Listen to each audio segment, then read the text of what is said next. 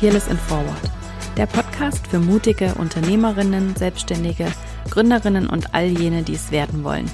Ich bin Isabel und ich freue mich, dass du auch wieder mit dabei bist. Es gibt so viele inspirierende Gründungsgeschichten da draußen, von denen wir alle etwas lernen können. Und wenn wir damit auch nur unser Bild etwas gerade rücken können, davon, wie Erfolg tatsächlich aussieht und wie viele verschiedene Wege eigentlich dorthin führen. Denn die Anzahl Follower auf Instagram sagt oft eben nichts darüber aus. Deshalb spreche ich hier mit den ganz unterschiedlichsten erfolgreichen Frauen über ihre eigene Reise zur Selbstständigkeit, wie sie den Sprung geschafft haben, was ihre eigene Vision ist und wie sie diese gefunden haben. Wir sprechen über Herausforderungen, über gute und schlechte Entscheidungen, über gute Strategien und übers Scheitern. Und natürlich geht es auch immer darum, wie man es schafft, selbst den Mut aufzubringen, dieses Herzensprojekt endlich anzugehen und es nicht immer weiter aufzuschieben. Jede Woche gibt es hier also wertvolle Tipps von tollen, inspirierenden Frauen, die das bereits geschafft haben, wovon du vielleicht noch träumst. Doch bei einer Sache sind wir uns bisher alle einig gewesen, nämlich dass es sich lohnt, mutig zu sein. Mit dem Jahresende in greifbarer Nähe beginnt auch die Zeit der Reflexion und der Planung für das kommende Jahr. Und auch wenn wir gerade das Gefühl haben, dass Planung gar nicht so richtig Sinn macht, ist es trotzdem unglaublich wichtig, dass du für dich diese Zeit nutzt, um den Blick nach innen zu richten und dich zu fragen, wohin es für dich im nächsten Jahr gehen soll. Dabei hilft dir das bewährte System einer fundierten Jahresplanung, in der es eben nicht nur darum geht, ein neues Umsatzziel zu definieren, sondern vor allem auch darum, einmal anzuerkennen, wie weit du es bereits geschafft hast, zu reflektieren, was bisher richtig gut lief und was du in Zukunft vielleicht anders machen möchtest. Und genau dafür habe ich etwas für dich. Meine bewährte Jahresplanung für Selbstständige ist fertig überarbeitet und steht für dich zum kostenfreien Download bereit auf meiner Webseite. Unter isabelsacher.com slash Jahresplanung findest du alle Infos und den Link zum Download. Heute spreche ich mit Julia Leifheit und tatsächlich bin ich erst vor ein paar Tagen auf sie aufmerksam geworden und bin wirklich froh, dass wir dieses Gespräch noch kurz vor ihrer Babypause machen konnten. Julia ist Wedding Day Managerin und hilft unter dem Brand Julia Leifheit Trainings anderen Selbstständigen dabei, endlich ihr Zeitmanagement auf die Kette zu kriegen. Also vielleicht sollte ich sie auch mal buchen. Ursprünglich hat sie einmal Hotelfachfrau gelernt und kam dann über die Eventbranche zu den Hochzeiten. Also ein ganz ähnlicher Lebenslauf, wie ich ihn habe. Sie hat genau wie ich schon ganz viel ausprobiert und pflegt als typischer Scanner ganz viele unterschiedliche Interessen. Und so konnte sie aus all ihren Erfahrungen das Beste mitnehmen und sich selbst ein Business aufbauen, das all ihre Kompetenzen vereint. Welchen Weg sie dabei gehen musste und wie schwierig es auch für sie war, Nein zu sagen und Ideen gehen zu lassen, das erzählt sie heute in unserem Gespräch. Außerdem geht es um Fehler bei der Zeitplanung, warum wir kreativen Selbstständigen uns einfach immer wieder selbst überschätzen, warum man am Ende gar keinen Hasen fängt, wenn man versucht, zwei gleichzeitig zu fangen und ob die Kontrolle in Form von System und Struktur wirklich die Kreativität killt oder ihr am Ende sogar unter die Arme greift. Außerdem muss ich mich noch dafür entschuldigen in aller Form, dass es heute möglicherweise ein paar Hintergrundgeräusche gibt. Denn ja, zur Baustelle gegenüber haben sich heute noch spontan Handwerker und auch ein Laubbläser gesellt. Also ganz wunderbar.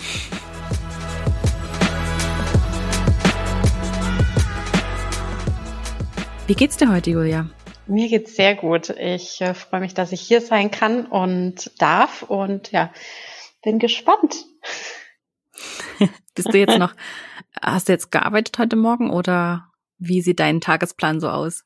Ja, also normalerweise bin ich ein totaler Frühaufsteher und springe so um sechs, halb sieben aus dem Bett. Zurzeit ist es ein bisschen ruhiger. Jetzt äh, eben der Schwangerschaft bedingt äh, lasse ich es ruhiger angehen und ähm, ja, bin jetzt irgendwie seit sieben oder halb acht wach und starte ganz entspannt in den Tag. Von daher habe ich heute auch noch gar nicht so viel gemacht. sehr gut, sehr gut. Julia, du bist ja Wedding Day Managerin und Expertin auch für Zeitmanagement und hilfst da eben auch anderen Selbstständigen dabei, ihr Zeitmanagement so ein bisschen besser auf die Kette zu kriegen. Ursprünglich kommst du aber aus der Hotellerie, wenn ich das richtig ähm, recherchiert habe. Ganz genau. Du sagst auch in einem Interview, dass deine Eltern schon immer selbstständig waren oder dass sie selbstständig waren und dass du quasi auch eigentlich mit dieser Selbstständigkeit so ein bisschen aufgewachsen mhm. bist. Was war denn für dich tatsächlich der ausschlaggebende Punkt, dich selber selbstständig zu machen? Also ich glaube, bei mir hat das wirklich schon früh angefangen. Also ähm, ja, ich bin im, im Laden meiner Eltern groß geworden und ich hatte von klein auf immer das Bedürfnis, selber irgendwie was machen zu wollen und habe dann irgendwie halt so Freundschaftsbändchen geflochten und da verkauft. Also ich wollte immer selber was machen und mein eigenes Geld verdienen und fand das super schräg bei Freunden, ähm, wenn die Eltern morgens aus dem Haus gegangen sind mit so einem Aktenkoffer und dann sind die abends zurückgekommen und eigentlich wusste niemand, was sie tun. Und Also so dieses klassische. Mysteriös. Ja, das ist ganz, ganz komisch. Was passiert da und was ist in diesem Koffer? Nee, das fand ich irgendwie, ja, super schräg und dachte mir da schon immer, okay, irgendwann, irgendwie muss ich was für mich selber machen. Aber hatte da halt noch gar keinen Plan, wie das ausschauen könnte. Ich habe dann eben mit der Hotellerie angefangen und habe dann nach und nach immer wieder festgestellt, dass ich nicht so sehr gemacht bin, dafür irgendwo angestellt zu sein meine mhm. Eltern amüsieren sich immer, wenn ich äh, über diverse Chefs dann äh, geschimpft habe, die ich mitgemacht habe. Und was sie gesagt haben, es kann dir auch keiner recht machen. Sag ich, nein. Äh, am liebsten ist es mir, wenn ich mein eigener Chef bin. Und ähm, ja, dann musste nur noch die Idee her, wie man das Ganze umsetzen kann. Das ist ja, glaube ich, ähm, auch äh, total eigentlich aus dem gewachsen, was du schon immer gern gemacht hast. Ich glaube, ähm, so Strukturen und äh, Checklisten, das war schon immer so ein bisschen dein Thema, oder? Ähm, ja. War das dann für dich so ein ganz logischer Schritt oder musstest du da auch noch irgendwelche Umwege gehen, um tatsächlich zu dieser Erkenntnis zu gelangen? Also es, wie du sagst, es war was, was mir von, von klein auf mh, mm, gefallen hat und was mir liegt. Und ich, ich mag das zu organisieren. Und meine Schwester äh, hat immer gesagt, du wirst irgendwann mal Menschen organisieren. In irgendeiner Art und Weise wirst du, wirst du da was in die Richtung machen. Und ich dachte mir also, ja, bestimmt, keine Ahnung. Mal gucken, wie das dann so wird.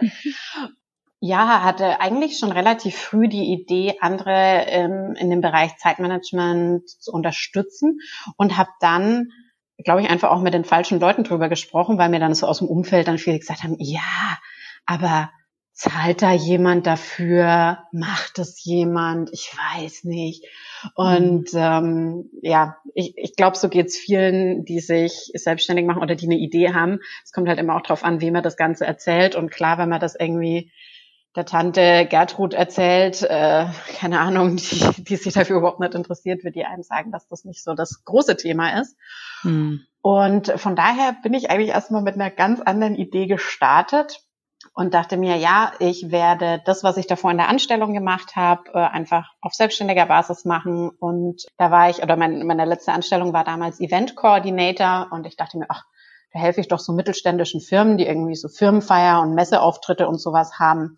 Und ähm, wenn da halt die Sekretärin das bisher planen musste und das eigentlich gar nicht so gern gemacht hat, dann könnte ich der doch unter die Arme greifen und die dabei unterstützen. Ich finde den Gedanken auch jetzt noch nicht verkehrt. Mhm. Habe dann nur relativ bald festgestellt, dass es sehr schwierig ist, an genau diese Kunden ranzukommen und äh, dann auch noch welche zu finden, die die Bereitschaft haben, dafür Geld zu zahlen. Mhm. Ja, und ähm, da saß ich dann irgendwie so mit meiner Idee, für die ich einen fetten Businessplan geschrieben hatte. Und ähm, ja, weiß nicht, ich glaube, das geht halt auch viel am Anfang so diese denken, ja, man muss halt alles fertig haben, bevor man rausgeht, ne? Die Website mhm. und die Visitenkarten und keine Ahnung und das alles. Mhm. Ja, und dann saß ich da irgendwie auf einer Idee, die dann gar nicht mehr so doll war. ja, und musste mir dann überlegen, was ich daraus stricken könnte. Mhm. Und äh, ja, so hat sich das tatsächlich erst nach und nach alles entwickelt. Und als erstes kamen dann die Hochzeiten, weil ich mir eben gedacht habe, Mensch, das, was man da so für die Firmenfeiern macht, könnte man doch auch für die Hochzeiten machen. Wollte aber nie ein klassischer Wedding Planner sein, weil äh, mich das total langweilt, diese ganze Vorplanung zu machen tatsächlich. Also diese Location Checks und Menüproben und sowas, was halt mhm. dazugehört beim Wedding Planner war irgendwie nie so das, meins. Was wahrscheinlich viele andere absolut lieben an diesem ja. Job. ja, ganz viele, die sagen, ach, das ist so schön und dann kann man dahin fahren und das anschauen und keine Ahnung. Mhm. Und ähm, ich finde es viel, viel schöner, mir anzugucken, was sich die Paare schon ausgedacht haben und das Ganze mit ihnen zusammen zu optimieren und dann vor allen Dingen so am großen Tag als ja, also als Feuerwehr unterwegs zu sein und äh, all die kleinen Brände zu löschen, die irgendwo äh, aufflammen, sodass das Brautpaar mhm. eben den Tag voll und ganz genießen kann. Sehr, sehr spannend. Ja. Dann hast du daraus dein Business als Wedding Day Managerin gestrickt quasi. Genau. Und ich kann mir das ganz gut vorstellen, wie dann der zweite Part noch dazugekommen ist, dass du, man hat einfach, ich bin ja selber aus der Hochzeitsbranche und ähm, weiß selber, wie man da vernetzt ist und ja, dann kommt man einfach mit anderen ins Gespräch. Ist es so, wie sich das dann für dich entwickelt hat, dass du mal anderen Dienstleistern mit deiner Kompetenz geholfen hast und daraus dieser zweite, dieser zweite Teil entstanden ist? Genau so war es. Also ähm, ja, wenn du die Branche kennst, weißt du es ja, es gibt da sehr viele kreative Menschen, die super, super gut sind in dem, was sie machen, sei es jetzt die Fotografie, das Styling, Catering, wie auch immer, aber die halt oft ja sehr in dieser kreativen Blase leben und sich schwer mit dem drumherum tun. Mhm. Und ähm, ja, so ging das dann los. Und äh, da habe ich dann erst ähm, ja viel One-to-One -One gemacht und dachte mir dann irgendwann, Mensch, das äh, kann man einfach auch in ein Online-Training reinpacken, weil viele Sachen sich ja auch immer wieder wiederholen oder mhm. Themen sind, mit denen immer oder viele Selbstständige ein Problem haben. Ja, und so kam dann eins zum anderen. genau. Sehr, sehr cool. Das sind ja ähm, das, was du bisher gemacht hast, eben, wie gesagt, du hast schon in der Hotellerie gearbeitet und im Eventmanagement. Und das sind ja alles Berufe und Bereiche, die klassischerweise mit einem sehr, sehr hohen Zeitdruck einhergehen. Mhm. Glaubst du aus deiner Erfahrung, dass es so diese Menschen gibt, die einfach besser und so auf natürliche Art und Weise mit diesem Druck umgehen können? Oder haben die einfach, einfach und schlicht, äh, ganz schlicht und einfach bessere Systeme? Ich glaube sowohl als auch. Es ist, glaube ich, schon ein bisschen Typsache, ob man da drauf steht. Also gerade so dieser Druck, positiver Stress würde ich, also für mich ist es positiv, ich glaube für andere wäre es vielleicht gar nicht so schön. Also mhm. ich, ich mag das sehr, sehr gern und eben gerade auch an diesem Hochzeitstag, dass man sagt, man hat nur diese eine Chance. Ja, man kann nicht sagen, okay, probieren wir morgen nochmal, lief jetzt nicht so gut. ja, es, es, geht halt nicht. Es gibt nur diesen einen Tag und äh, das mag ich sehr und ich glaube schon, dass man ein bisschen Typ dafür sein muss, um äh, das dann auch wirklich so zu wollen.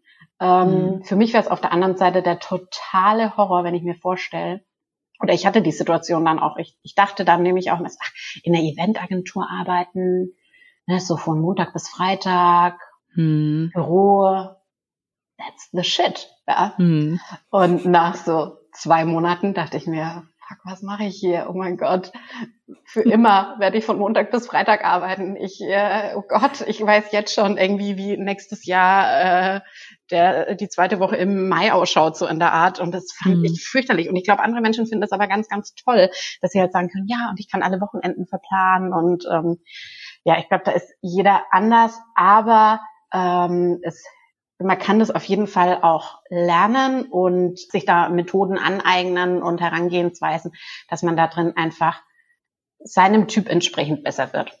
Mhm. Ja. Mhm. Ich finde das super interessant, weil man hat so, wenn man online unterwegs ist und man bekommt eben auf Pinterest oder auf Instagram so schnell diese ganzen Techniken mit, äh, die man da anwenden kann, Pomodoro-Technik und wie sie alle heißen. Und dann hat man schnell das Gefühl, aha, den Stress, den ich habe mit, mit Zeitmanagement, ähm, den kann ich kompensieren mit einfach diesem tollen System und dann geht's besser. Aber äh, ganz so ist es vielleicht doch nicht. Wir haben ja doch alle unterschiedliche Energie und wir sind alle unterschiedlich gestrickt und der eine kann das vielleicht ein bisschen besser, der braucht vielleicht nicht so viel Technik und der andere, der kann das eben weniger gut und der braucht dann vielleicht ein bisschen mehr Technik. Würdest du das so sagen, dass es ähm, das eben auch typabhängig ist, wie viel man da Unterstützung braucht? Ja, auf jeden Fall und auch, auch wie viel Unterstützung man sich wünscht. Ne?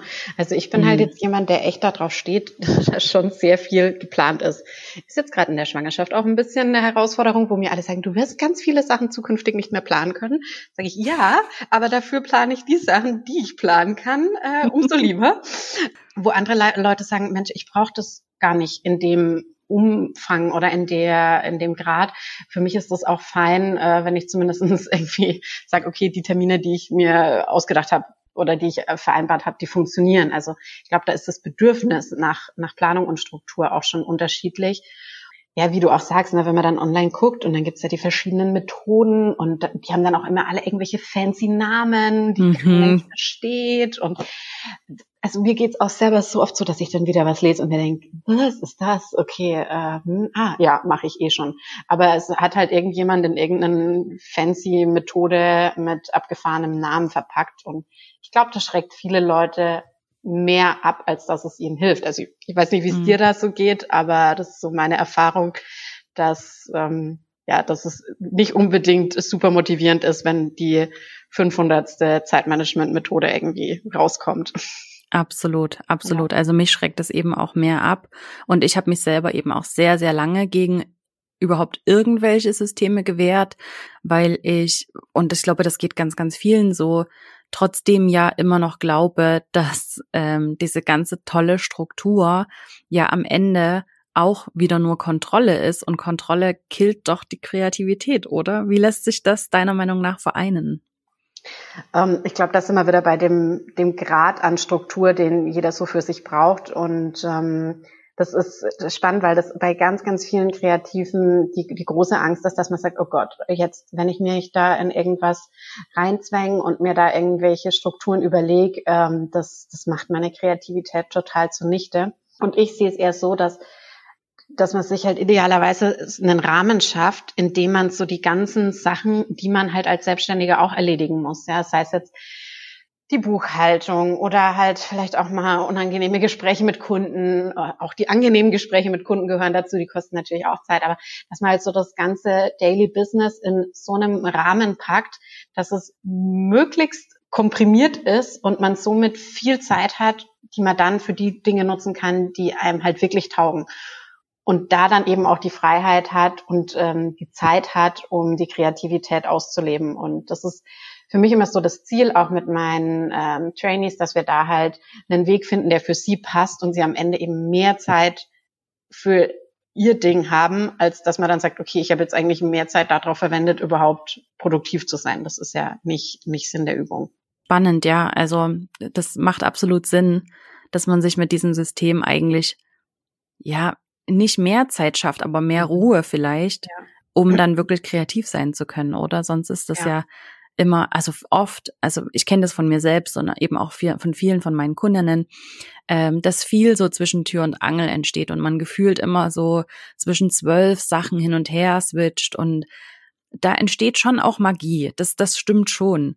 Aber ich weiß es aus eigener Erfahrung, dass eben auch sehr, sehr viel Magie entstehen kann und Kreativität entstehen kann, wenn man auch die Ruhe dafür hat. Und ja. ich habe lange, das habe ich mir gar nicht zugestanden, das extrem das Bedürfnis gehabt, eben diese Ruhe zu haben, ähm, bis ich dann irgendwann festgestellt habe, okay, wenn ich mir so ein bisschen Struktur schaffe, dann kann ich mir diese Ruhe selber schaffen, ohne dass ich weniger Kunden machen muss, ohne dass ich tatsächlich ähm, ja irgendwas loslassen muss, was ich nicht loslassen möchte. Ja, Genau, also das ist eben auch das Ziel, ne, dass man sagt, okay, ich bin dann an dem Punkt, wo ich sage, das, was ich jetzt erledigen musste, weil es halt zu meinem Business dazugehört, ist jetzt erledigt und jetzt kann ich wirklich die Zeit nutzen und kann total ähm, ja mich da auch meinen Themen hingeben, ohne drauf gucken zu müssen, ah, ich muss jetzt noch hier eine Überweisung machen und die E-Mail muss ich noch beantworten, weil man so mhm. eher, eher im Kopf hat, okay, das hat seine Zeit und jetzt hat auch die Kreativität seine Zeit und das Ganze halt auch möglichst flexibel anzugehen, weil das dann auch, ne, sagen viele, ja, aber ich weiß ja nicht, wann die Kreativität kommt. Ne? Ich, kann, ich kann ja nicht sagen, Dienstag um zwölf,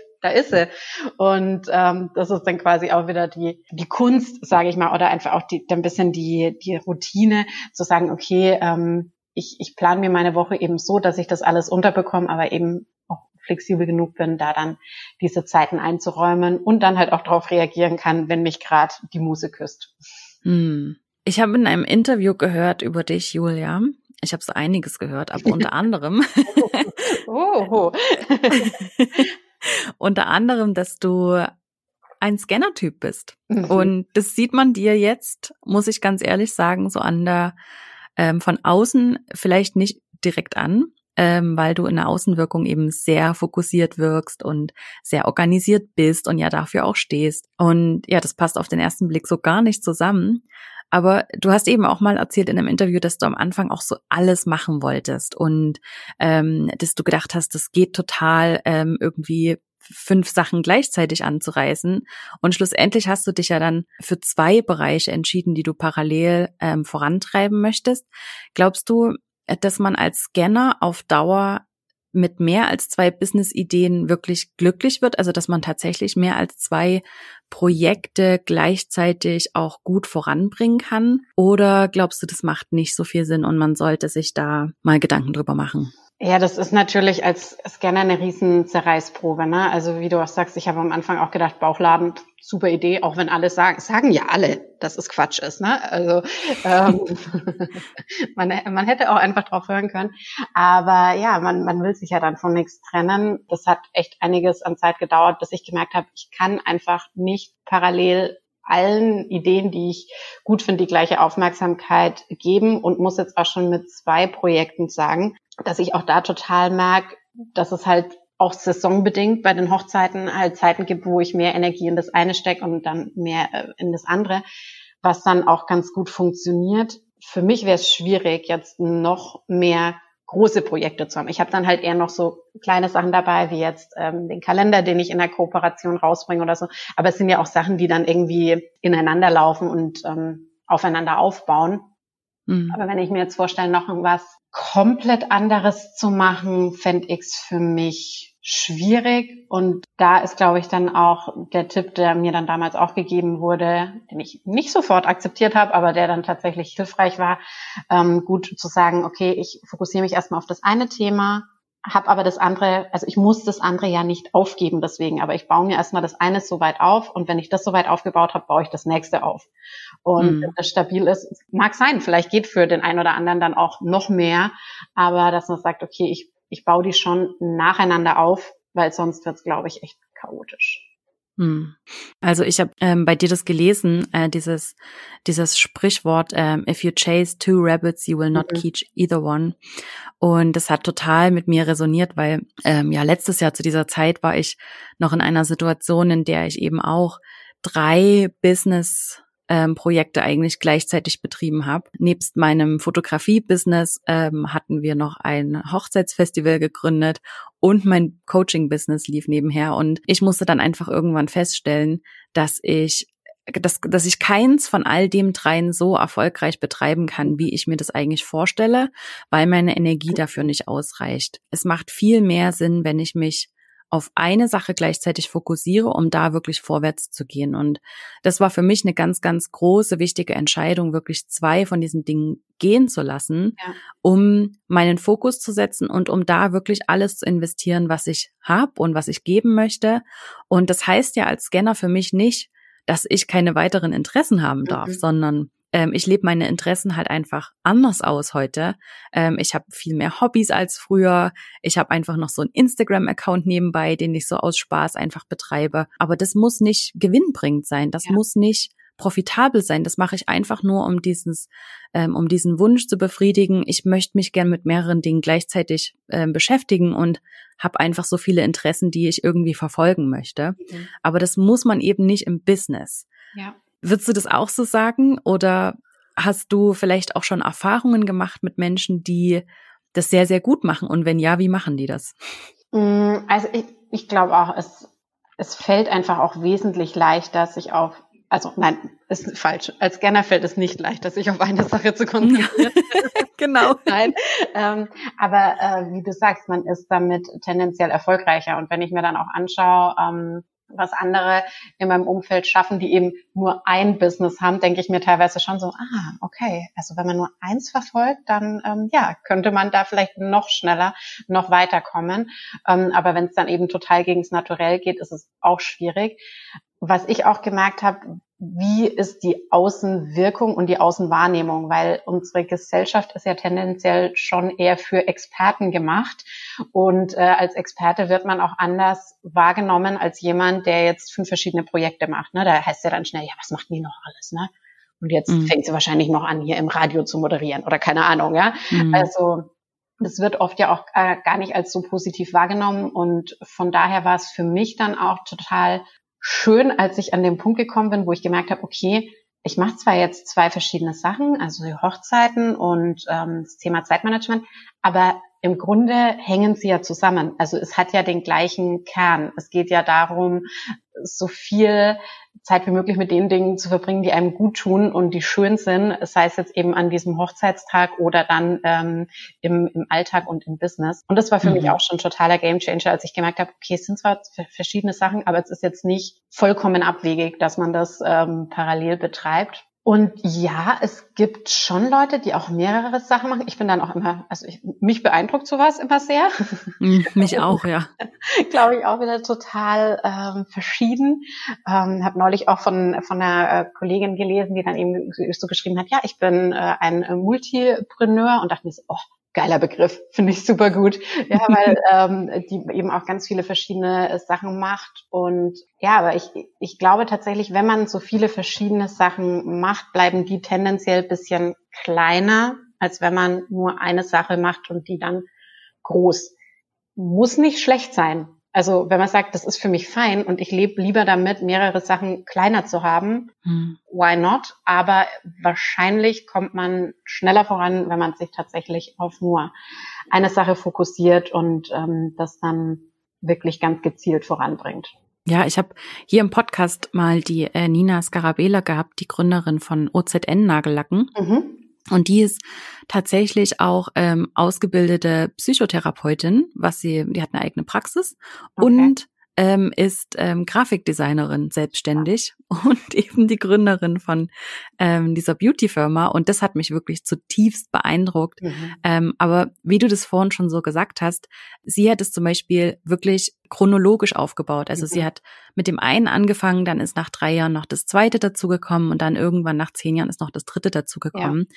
Und der traue ich das eben absolut zu. Und das hat sie auch wirklich eindrücklich bewiesen in, der, in dem Podcast-Interview, dass sie ähm, das absolut im Griff hat und dass sie einfach so fest ist in ihrer, also einfach sicher ist in dem, wie mhm. sie das organisiert und da einfach auch ein unglaubliches Selbstvertrauen hat, welchem Bereich sie jetzt wie viel Energie gibt und dass das super schön aufgeht am Ende. Und ja, manche Projekte sind vielleicht auch einfach gar nicht so groß, dass man, ähm, dass man da eine hundertprozentige Selbstständigkeit daraus machen äh, kann oder nicht möchte. Und das bringt mich so ein bisschen zu dem nächsten Thema, weil es gibt ja ganz, ganz viele, die vielleicht noch so Vielleicht stehen sie noch am Anfang ihrer Selbstständigkeit und machen das erstmal nur so ähm, nebenberuflich. Oder eben, wie gesagt, das ist ein Projekt, was vielleicht noch gar nicht äh, so groß sein kann oder sollte, ähm, dass es eine hundertprozentige Selbstständigkeit ist und die das dann deswegen ähm, so nebenbei haben. Mhm. Wie schafft man es da ja als leidenschaftliche oder vielleicht auch angehende Selbstständige, sich dann nicht zu übernehmen mit einem Vollzeitjob oder mit einem 80-Prozent-Job und dieser nebenberuflichen Selbstständigkeit? Wie organisiert man sich da am besten, um nicht als erstes direkt auszubrennen? Mm, ich glaube, das kommt ganz stark darauf an, was für einen Hauptjob man hat und wie, also wenn man jetzt eben noch in der Anstellung ist und wie flexibel man da zeitlich unter Umständen ist. Also wenn man da halt wirklich jeden Tag rein muss und eine gewisse Anzahl an Stunden absitzt, das klingt jetzt so negativ, aber wirklich äh, körperlich anwesend. Naja, sind wir mal ehrlich, oft ist es doch wirklich ein Absitzen. Unter Umständen, ja. Ähm, dann, glaube ich, ist die Herausforderung schon sehr, sehr groß, da eben noch das äh, Side-Business runterzubekommen. Kommt aber auch wieder auf Side-Business an. Ne? Gerade viele fangen ja auch in der Hochzeitsbranche ähm, als ja so, so nebenbei an, sowohl in der Fotografie als auch Trauredner oder Sänger. Also bei neulich überlegt, ich glaube, ich kenne wirklich die wenigsten Hochzeitssänger, die voll selbstständig sind, sondern ganz, mhm. ganz viele sind Montag bis Freitag im Büro und haben dann eben am, am Wochenende noch ähm, die Hochzeiten. Weil man mhm. da fairerweise auch sagen muss, dass es oft ja auch gar nicht so zeitintensiv ist, wenn die jetzt zum Beispiel die Trauung begleiten, wie jetzt bei einem Hochzeitsfotografen, der da zwölf Stunden an der Seite des Brautpaares mhm. ist. Aber wenn man da jetzt einen Job hat, der zeitlich eben ein bisschen flexibler ist und man vielleicht auch sagen kann, ah, ich kann einen Teil davon im Homeoffice machen und ähm, mein Chef schaut eher drauf, dass ich Ergebnisse liefere, als dass ich jetzt Summe X an Stunden da ähm, investiere, fällt es natürlich leichter. Und grundsätzlich ähm, macht es natürlich Sinn, wenn man irgendwie in einem Team ist oder auch einen Chef hat, der das Ganze unterstützt oder zumindest so weit akzeptiert, dass er auch sagt, okay, ähm, ne, ich sehe, dass du da halt auch verschiedene Sachen machst und solange du die äh, Ergebnisse lieferst, die du liefern sollst, äh, bin ich damit happy. Mhm. Das hilft auf jeden Fall ungemein. Und ansonsten würde ich auch echt immer gucken, dass man dann die, vielleicht die Stunden so aufteilt, dass man mindestens einen Tag hat, wo man sagt, okay, an dem Tag kümmere ich mich jetzt um mein ähm, eigenes Projekt, um da dann den, wo wir wieder beim Fokus wären, auch den Fokus drauf setzen zu können und nicht noch zu denken, ah, jetzt muss ich das hier noch und hier und da und ja, dass man mhm. da dann vorankommt und auch weiß, okay, ich muss mich jetzt nicht jeden Tag noch bis nachts um elf da irgendwie ransetzen, damit es irgendwie weitergeht, sondern Freitag ist mein Tag, da ähm, habe ich dann auch die Zeit, mich um die Themen zu kümmern mhm. und dann am besten halt nach und nach zu reduzieren ne, und zu gucken, wie weit kann ich noch von den Stunden runtergehen oder ab, ab wann ist dann auch der, der Punkt, den Absprung komplett zu machen, ja. Wie, wie sollte man denn da in der Planung am besten vorgehen? Weißt, wie, wie priorisiert man richtig, was am Anfang wichtig ist und was vielleicht auch ganz schöne Zeitverschwendung ist? Meinst du jetzt grundsätzlich, wenn man sich selbstständig macht am Anfang? Ja, also vor allem dann, ich glaube, vor allem dann wird es so sichtbar, weil man ja diesen Wechsel macht aus dieser, aus diesem Angestelltenverhältnis oder in dieser Transformation ist, so aus diesem Angestelltenverhältnis, wo sehr vieles vorgegeben ist mhm. ähm, und an viele Strukturen und Systeme sind einfach vorgegeben, an denen man sich festhalten kann. Und dann hat man diesen Teil, wo man sich das einfach selber gestalten muss. Und ich kann mich sehr, sehr gut daran, daran erinnern, als es bei mir war, dann hatte ich plötzlich diese Zeit ja zur Verfügung. Also ganz egal, ob es jetzt ein Tag ist oder die ganze Woche. Wie schaffe ich das für mich selber, ja so Systeme zu etablieren, die mich nicht direkt überfordern und ja, dass ich auch einfach gut priorisieren kann und eben nicht meine ganze Zeit, die ich dann zur Verfügung habe, erstmal verschwende mit irgendwelchem Quatsch. Also ich glaube, es ist schon mal ein guter Anfang, wenn man tatsächlich aus einer Anstellung kommt, weil man dann zumindest schon mal so Strukturen mitbekommen hat und sich überlegen kann, fand ich die jetzt gut oder nicht. Ich finde es mhm. immer ganz spannend, wenn Leute wirklich direkt aus dem Studium sich selbstständig machen, weil die das ja ich meine, klar, man braucht auch im Studium, äh, ist man wahrscheinlich mehr mit dem Thema Selbstorganisation beschäftigt, als wenn man jetzt irgendwo im Büro arbeitet. Aber für viele ist es schon eine ganz gute Stütze, wenn man schon mal was mitbekommen hat und sich daraus dann eben das eigene System bauen kann. Wenn man da startet, würde ich zum einen stark darauf gucken, wie ist so das eigene Energielevel, wie funktioniert man selber, ne? ist man eher ein Morgenmensch oder eher ein Abendmensch? Und ähm, da eben dann die Energie auch entsprechend einzusetzen, weil wenn man da schon gegen sich selbst ankämpft, ähm, ja, geht einfach viel, viel auf dem Weg flöten. Und dann so wirklich auch da nach und nach zu gucken, was funktioniert jetzt für mich, auch diese Methoden, äh, sei es Pomodoro oder wie auch immer, sie einfach mal ranzutasten, zu gucken, okay, was passt jetzt irgendwie für mich, was kann ich für mich abwandeln und auch da nicht alles auf einmal zu wollen. Wie bei den selbstständigen Projekten nicht zu sagen, ich fange jetzt fünf Businessmodelle gleichzeitig an, äh, nicht zu sagen, ich mache jetzt fünf verschiedene Zeitmanagementmethoden, sondern da eins nach dem anderen zu machen ähm, und das dann aufeinander aufzubauen und inhaltlich, also was glaube ich bei mir eine der größten Zeitverschwendungen am Anfang war, war mein Businessplan. Kommt auch aufs Business an. Ne? Und ob man damit irgendwie zur Bank muss, weil man Anträge stellen muss, dann ist natürlich so ein Businessplan schon sinnvoll. Aber für äh, andere Themen oder jetzt auch bei mir, wo ich ja quasi einfach starten konnte, weil ich jetzt nicht einen riesen Anfangsinvest hatte, hätte ich mir da viele Wochen sparen können und äh, lieber in das Thema Sichtbarkeit investiert jetzt im Nachhinein oder ähm, ins Netzwerk, als da rein irgendwelche fiktiven Sachen hochzurechnen. Hm. So. So, Gibt's noch, damit. Ja, absolut. Also ich glaube auch, dass man ganz viele Erfahrungen, die muss man vielleicht auch machen. Ja. Ähm, und trotzdem bin ich ein großer Fan davon, von anderen zu lernen und zu gucken, was haben die für, für Fehler gemacht und äh, kann ich die vielleicht von vornherein mhm. vermeiden. Das ist ja schlussendlich auch der Grund, warum es diesen Podcast gibt. Gab es noch was anderes, äh, was du rückblickend vielleicht anders machen würdest, wenn du mit dem Wissen von heute nochmal von vorne beginnen könntest? Ich würde besser selektieren, wenig um Rat frag am Anfang. Also mhm. das, was ich ganz am Anfang ja auch schon so äh, erzählt hatte, ne? wenn man sich halt mit den Leuten drüber unterhält, die in einer Anstellung sind und die da auch sehr glücklich sind und die für also um Gottes Willen, es muss Angestellte geben, sonst funktioniert das Ganze hier ja auch nicht. Ähm, aber die schauen da natürlich ganz, ganz anders drauf als jemand, der äh, selbst selbstständig ist, der den Weg schon gegangen ist und die sehen auch ein ganz anderes Potenzial. Also, wie gesagt, als ich da so meinen Freundinnen erzählt habe, ja, so das Thema Zeitmanagement finde ich voll gut. Und die sagen, ja, ne, zahlt doch niemand für. Warum denn? Ne, klar, mhm. sind halt angestellt und haben irgendwie ihre zwei Hobbys und flutscht so, ne? Und das ist natürlich für Selbstständige auch nochmal eine ganz andere Herausforderung. Und wenn ich mich da mit den entsprechenden Leuten ausgetauscht hätte, äh, wäre ich schon viel früher auf die Idee gekommen, das genau so zu machen und hätte mir da viele Umwege und ähm, Zeit und Nerven und Kraft gespart. Ja, das glaube ich. Ähm, ich finde es sowieso ein ganz wichtiges und ganz spannendes Thema, ähm, von wem man Feedback auch mhm. annimmt. Also nicht jeder, der sich berufen fühlt, dir Feedback zu geben, ist, ist tatsächlich, ist tatsächlich auch jemand, von dem man Feedback annehmen sollte. Ja. Ähm, dass man da wirklich auch gut darauf achtet, ja, von wem man sich was sagen lässt. Also ist es wirklich eine Person, dessen Meinung mir auch wirklich wichtig ist, von der ich glaube, dass sie mir wirklich helfen kann und dass sie mir auch wirklich helfen will. Und eben auch nicht zu vergessen, dass die Menschen in unserem Umfeld, also unsere Lieben, uns ja auch einfach nur beschützen wollen mhm. und uns dann vielleicht auch versuchen, was auszureden, was für uns aber ganz, ganz wichtig ist, einfach weil sie ja das auch sehen, dass das mit einem Risiko einhergeht und dass man natürlich verletzt werden kann und dass man natürlich enttäuscht werden kann. Und die wollen uns einfach davor beschützen.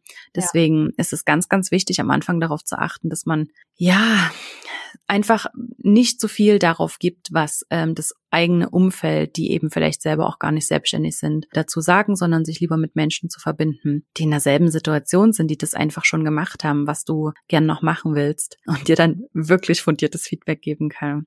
Absolut, ja. Ich habe gesehen, du bist eben auch ein Fan von dem Buch The One Thing. Mhm. Und wir haben ja vorhin schon eine ganze Weile auch über das ganze Thema gesprochen und wollte jetzt einfach noch den, den Bogen schlagen oder den, ja, die, die Brücke schlagen zum Buch. Wenn jemand das Buch nicht kennt, was würdest du sagen, worum geht's und was ist so das, das Haupt-Takeaway von diesem Buch? Der, der Kern oder das, was mich daran auch so fasziniert, ist, dass man halt sagt, okay, wenn ich diese, mir diese eine Sache pro Tag vornehme und die geschafft habe, dann ist der Tag schon mal als Erfolg verbucht. So, mhm. in, ja, das ist für mich so das, das, der Kern eigentlich daran, weil das ist auch was, was halt viele Selbstständige machen, dass sie sich unendlich lange Listen schreiben, die mhm. überhaupt nicht realisierbar oder, oder realistisch umsetzbar sind und dann Tag für Tag frustriert sind, weil sie es nicht geschafft haben. Und wenn man auf der anderen Seite sagt, okay, ich pick mir jetzt pro Tag eine Sache raus. Natürlich macht man an dem Tag wahrscheinlich auch noch andere Sachen, aber diese eine Sache, wenn ich die geschafft habe an dem Tag und idealerweise ist das halt nicht irgendeine Larifari-Pille-Palle-Sache, sondern irgendwas, was mich wirklich weiterbringt, dann ähm, habe ich wirklich schon was geschafft und ähm, kann auf den Tag zufrieden zurückblicken und wenn man die dann vielleicht auch noch gleich am Anfang des Tages gemacht hat, hat man dann halt auch so einen Motivationsschub, weil man sagt, hey, ich habe das jetzt schon geschafft, dann schaffe ich die anderen Sachen auch noch. Und ähm, das ist für mich so das Wichtigste an dem Buch. Und ansonsten lässt sich es auch sehr, sehr schön lesen. Es gibt ja auch viele so Sachbücher, wo man nach jeder dritten Seite mal auf die Wange klopfen muss, äh, damit man nicht wegpennt. Und ähm, ja, ich finde es auf jeden Fall auch sehr äh, angenehm geschrieben und auch die, die anderen Gedanken drumherum finde ich auf jeden Fall sehr gut. Also ja. immer eine Empfehlung. Ich auch. Ich liebe es eben auch. Ähm, und ich teile mal noch schnell, was mein größtes Takeaway ja. war von diesem Buch, ähm, war tatsächlich diese Erkenntnis, dass du mit einer Aktion, die in die richtige Richtung geht, mhm. eine Kettenreaktion auslösen kannst, die einfach so viel größer ist als dieser Initialaufwand oder ja. diese Initialenergie, die du aufbringen musst. Also das wird so an diesem Dominoeffekt erklärt dass ein Dominostein kann einen weiteren Dominostein zum Umfallen bringen, der anderthalb mal so groß ist. Und das, also das, das ist einfach ein sehr, sehr schnelles Wachstum. Und es gibt irgendwie so ein cooles Beispiel, dass dann irgendwie der 36. Dominostein ähm, ist dann schon so hoch wie der Eiffelturm, mhm. wenn man das so mal im übertragenen ja. Sinne angucken will. Und das hat mich total fasziniert und begeistert, weil man das eben so wunderbar ins Business übertragen kann, dass diese kleinen Dinge, die ich umsetze, diese kleinen Maßnahmen, die ich umsetze, die aber wirklich in die richtige Richtung gehen und von denen ich weiß, dass sie so einen Ripple-Effekt haben könnten. Ähm, natürlich ist es nicht immer diese komplette Dominokette, die dann durchläuft, aber wenn man sich einfach immer wieder darauf besinnt, was ist jetzt wirklich das, was mich tatsächlich voranbringt, was ist dieser Dominostein, den ich jetzt zum Umfallen bringen müsste, was ist jetzt tatsächlich das, was mich vorwärts bringt, weil das hat eine viel größere Kraft als einfach nur To-Do-Listen abzuarbeiten, einfach nur, dass man Dinge gemacht hat, einfach nur, dass man den Tag gefüllt hat und lieber sich immer wieder darauf zu fokussieren, was ist jetzt wirklich wichtig. Wie machst du deine Wochenplanung? Äh, meine Wochenplanung. Ich ähm, mache die in der Regel am Sonntag für die nächste Woche. Ich finde das immer sehr angenehm. Warum machst du die am Sonntag? Also man, man könnte sie auch am Freitag machen, aber äh, gerade auch wenn man hier in der Hochzeitsbranche tätig ist, äh, ist es ja durchaus möglich, Samstag und Sonntag auch zu arbeiten. Und, äh, für mich ist Sonntag dann so die eine Woche abgeschlossen und ich mag es immer gern, die Planung fertig zu haben, bevor ich in die andere Woche starte. Also man könnte es auch mhm. Montagmorgens machen. Für mich fühlt sich's aber sonntags besser an. Man kann es auch mhm. Freitag mhm. machen. Feel free. Also so, solange man eine Wochenplanung äh, generell mal in Erwägung zieht, ähm, ja, bin ich da bezüglich des Tages echt offen. Für mich ist eben Sonntag gut und ich schaue mir dann zum einen an, welche Termine halt schon fix verplant sind für die nächste Woche, Kundentermine, Podcast-Interviews oder ähnliches und habe dann auch immer so einen Blick auf meine Monatsplanung. Ne? Was will ich denn eigentlich in diesem Monat erreichen? Und äh, fange dann tatsächlich auch mit dem The One Thing an und überlege mir, was müsste ich denn jetzt jeden Tag tun, um auf dieses äh, Monatsziel oder auf das Projekt, das ich gerade verfolge, ähm, hinzuarbeiten. Und mhm. so baue ich mir das dann eben auf, dass ich pro Tag dann ähm, eine Kernsache habe, die ich auf jeden Fall erledigen möchte und ähm, ich arbeite immer parallel mit einem ja, analogen Wochenplan und parallel mit ähm, einem, einem ganz normalen Google-Kalender und da eben mit Zeitblöcken. Also macht man automatisch. Ich meine, das trägt ja eigentlich immer eine, eine Stunde ein. Ich glaube, das ist so die Voreinstellung. Und ich finde es da halt auch sehr angenehm zu sehen, okay, wie viel Kapazität habe ich denn tatsächlich noch frei und äh, plan mir dann eben auch nur so viel Themen ein, dass ich mir die Woche nicht zu voll lade und das tatsächlich auch realistisch alles umsetzen kann. Hm. In groben Zügen läuft das. Super. Ich glaube, das hilft mir schon mal sehr. ja, und auch da, also ich meine, bei The One Thing schaue ich wirklich, dass ich das an dem Tag erledige, weil die Sachen ja oft auch aufeinander aufbauen. Und bei allen anderen To-Dos, die jetzt nicht zwingend am Montag um 14 Uhr erledigt werden müssen, bin ich da auch flexibel und gucke auch drauf, worauf habe ich jetzt irgendwie Bock. Ja, bin ich gerade äh, so drauf, dass ich sage, ah ja, jetzt könnte ich gerade Social Media Posts vorbereiten, dann mache ich das und schiebe dafür halt die Buchhaltung um den Tag. Hauptsache, ich erledige es halt innerhalb dieser Woche, in der ich es mir vorgenommen habe und dann ist das auch vollkommen fein. Also auch da nochmal so als ja, Anstoß. Also nur weil man sagt, ich mache eine Wochenplanung, heißt das noch lange nicht, dass man sich da total einsperrt und einengt, sondern man kann da immer noch flexibel reagieren. Das ist, glaube ich, auch so ein Thema. Wie schafft man es, sich nicht immer ständig, immer wieder zu überschätzen, wie viel man schaffen kann. Ich glaube, das ist so ein klassisches Ding von Selbstständigen, dass sie sich die ganze Woche voll planen mit To-Dos, weil sie glauben, dass das, dass sie das schaffen mhm. können und vielleicht können sie das auch mal im Ausnahmefall, aber das sollte doch eigentlich nicht der Standard sein, oder wie, ja. wie kann man das so ein bisschen umgehen, dass man sich nicht immer so voll ballert mit Terminen und To-Dos? gibt verschiedene Herangehensweisen. Also zum einen ähm, kann man diesen Zeitgefühlmuskel trainieren, also dass man ein besseres Gefühl dafür bekommt, wie lang dauern Sachen tatsächlich. Das ist ein bisschen Übung, ähm, aber man kann, also ich glaube auch, das ist von Natur aus bei manchen halt schon besser gepolt als bei anderen, aber das ja kann man auf jeden Fall üben. Ähm, auf der anderen Seite finde ich es aber auch super wichtig, eben sich Puffer einzuplanen, zu sagen, okay, ich baller mir den Tag jetzt einfach bewusst oder die Woche nicht voll und mache mir dann eher eine Vielleicht-Liste, würde ich es jetzt mal nennen, auf der ich nochmal Sachen notiere, die ich angehen kann, falls ich jetzt doch noch Kapazitäten frei habe aber lieber weniger einplanen und sich auf die wichtigen Sachen konzentrieren. Das fand ich jetzt nämlich auch nochmal super wichtig, was, was du gesagt hast rund um das Buch The One Thing.